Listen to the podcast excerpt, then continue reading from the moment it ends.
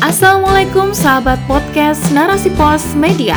Bersama Dewi Nasyak di rubrik Motivasi. Motivasi kali ini dengan judul Dunia tak selebar daun kelor oleh Dina Nur. Masalah yang datang tak membuat hati gusar dan jiwa tertekan. Sebaliknya, ia jadikan itu ajang muhasabah diri dengan sungguh-sungguh dan mencari solusinya sesuai syariat. Selengkapnya, tetap di podcast Narasi Pos Media. Narasi Pos, cerdas dalam literasi media, bijak menangkap peristiwa kunci. Dunia tak selebar daun kelor. Peribahasa ini bermakna bahwa dunia ini tak sempit alias luas.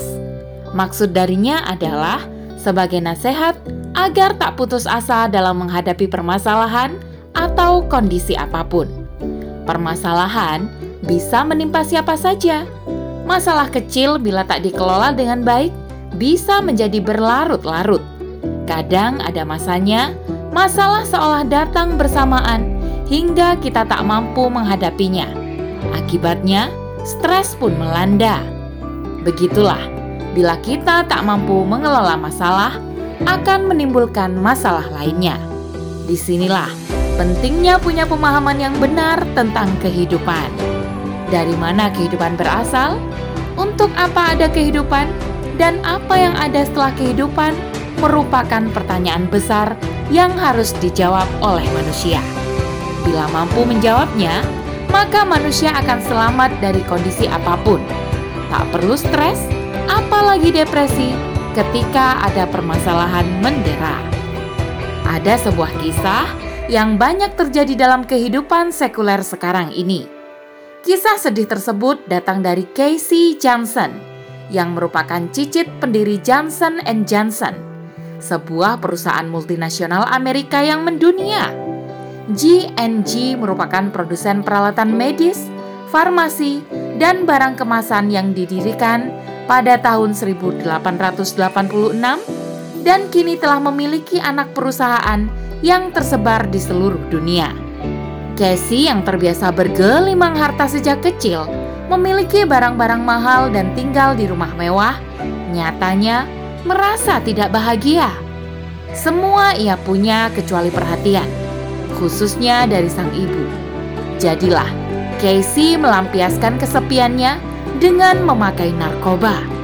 Hingga pada akhirnya, ia ditemukan tewas di bungalaunya sendirian karena overdosis dan komplikasi diabetes yang diidapnya sejak kecil.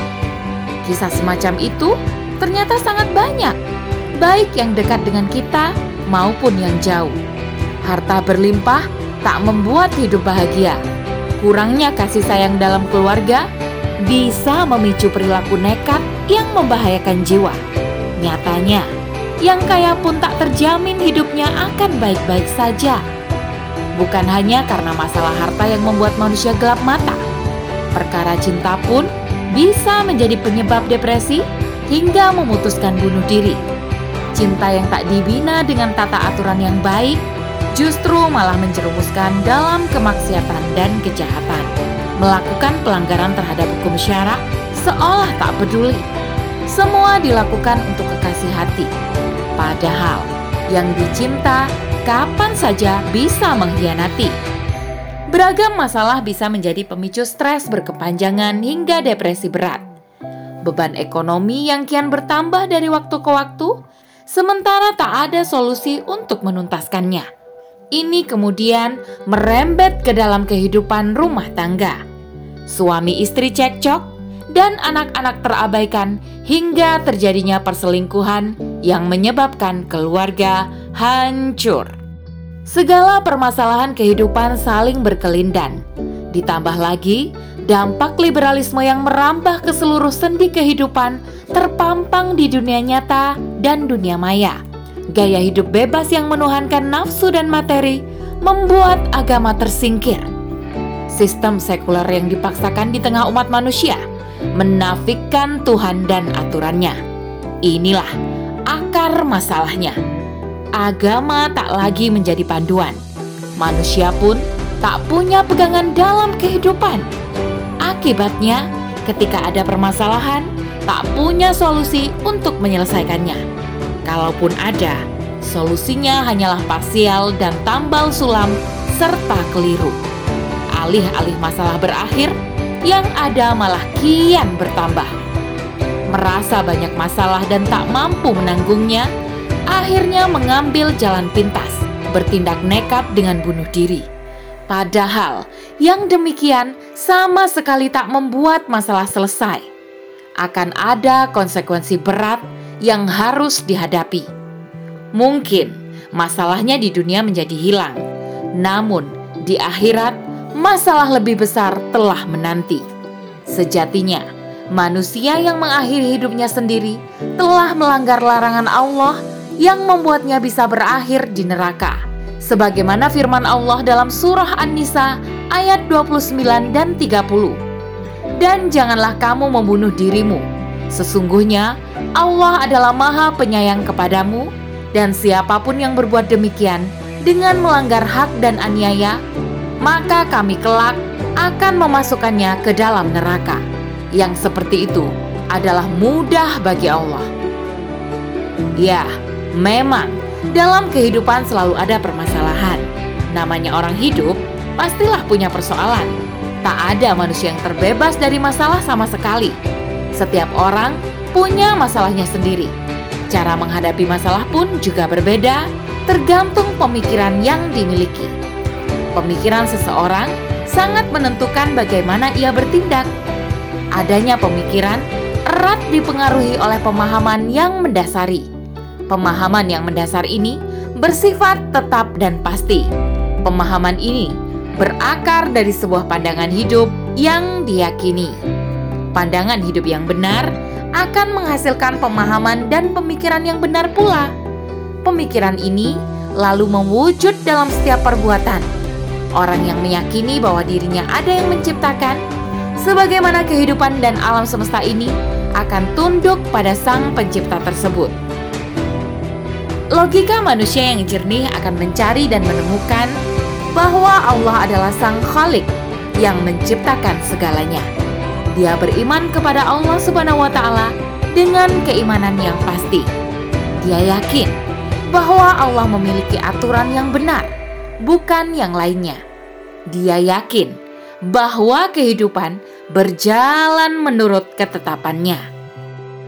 Dia juga memiliki tujuan hidup yang jelas Tujuan hidup yang jelas dan benar hanya bisa dirumuskan dengan dasar pemikiran yang benar. Akidah Islam telah memberi panduan manusia dalam menelusuri pertanyaan mendasar tentang manusia, alam, dan kehidupan.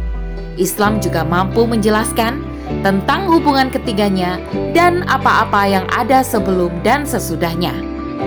Maka akan ditemukan jawaban untuk apa manusia diciptakan sebagaimana Allah telah menyatakan dalam surah Az-Zariyat ayat 56. Dan tidaklah kuciptakan jin dan manusia kecuali untuk beribadah kepadaku. Jelaslah bahwa tujuan hidup manusia adalah untuk beribadah kepada Allah. Ibadah ini berbentuk setiap penghambaan kepadanya. Setiap hal yang diniatkan untuk mencari ridho Allah adalah ibadah sekaligus makna kebahagiaan sebenarnya. Selama keyakinannya mantap pada Sang Khalik, maka manusia tak akan merasakan kesulitan dan permasalahan mengimpitnya. Setiap kesusahan dan kesenangan diterima dengan ikhlas dan sabar, karena yakin Allah memberi hanya yang terbaik. Masalah yang datang tak membuat hati gusar dan jiwa tertekan. Sebaliknya, ia jadikan itu ajang muhasabah diri dengan sungguh-sungguh dan mencari solusi sesuai syariat. Dunia tak selebar daun kelor. Bila pandanganmu sempit, maka apa yang kau lihat akan sedikit. Bukalah matamu lebar-lebar dan lapangkan hatimu untuk menerima karunia-Nya. Dengan begitu, cakrawala terlihat luas membentang. Allah telah memberikan kebaikan sejauh mata memandang. Hal-hal positif akan tampak di penglihatanmu dan masalahmu seolah menjadi kecil. Lebih penting lagi adalah menyingkirkan sistem kehidupan yang membuat manusia selalu diliputi permasalahan. Sistem sekularisme yang bercokol sekian lama di bumi ini telah merusak kehidupan manusia dan alam semesta begitu rupa. Berjalannya kehidupan dengan aturan kufur telah menjauhkannya dari keberkahan Sang Khalik. Maka, solusi hakiki untuk segala permasalahan umat manusia adalah kembali pada aturan Allah Subhanahu wa taala. Syariat Islam ini hanya bisa diterapkan secara sempurna bila ada institusi yang menjalankannya. Daulah Khilafah Islamiyah itulah yang akan menegakkan syariat Islam dalam seluruh bidang kehidupan. Wallahu a'lam bishawab. Demikian rubrik motivasi kali ini. Sampai bertemu di rubrik motivasi selanjutnya. Saya Dewi Nasjak undur diri. Afu minkum wassalamualaikum warahmatullahi wabarakatuh. See you.